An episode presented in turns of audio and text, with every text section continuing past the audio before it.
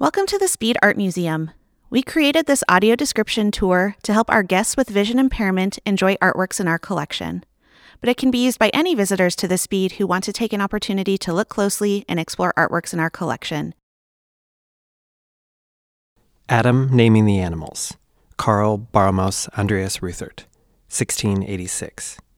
Oil on canvas. This large painting, measuring about six feet wide and five feet tall, is an outdoor scene. Large rocks and boulders on a mountainside are in the foreground, rolling hills with dense greenery in the background.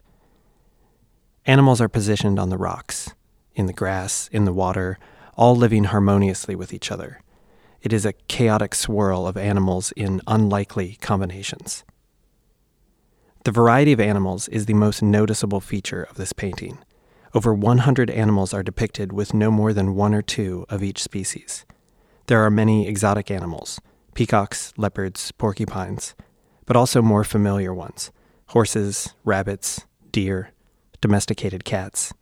Some animals in the foreground are painted in great detail, others are only partially seen, hidden in the shadows of the rocks, or painted in less detail in the background.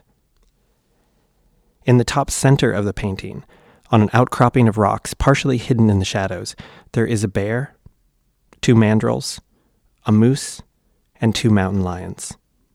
Further down the rocks to the right is a goat, an ibex, a peacock, and some colorful parrots.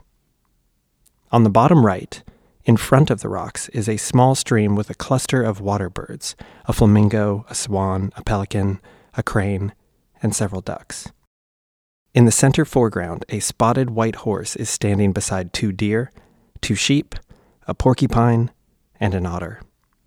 On the bottom left of the painting, two cheetahs wrestle in the grass next to a lounging rabbit, a badger, a fox, a squirrel, a hen, and a donkey.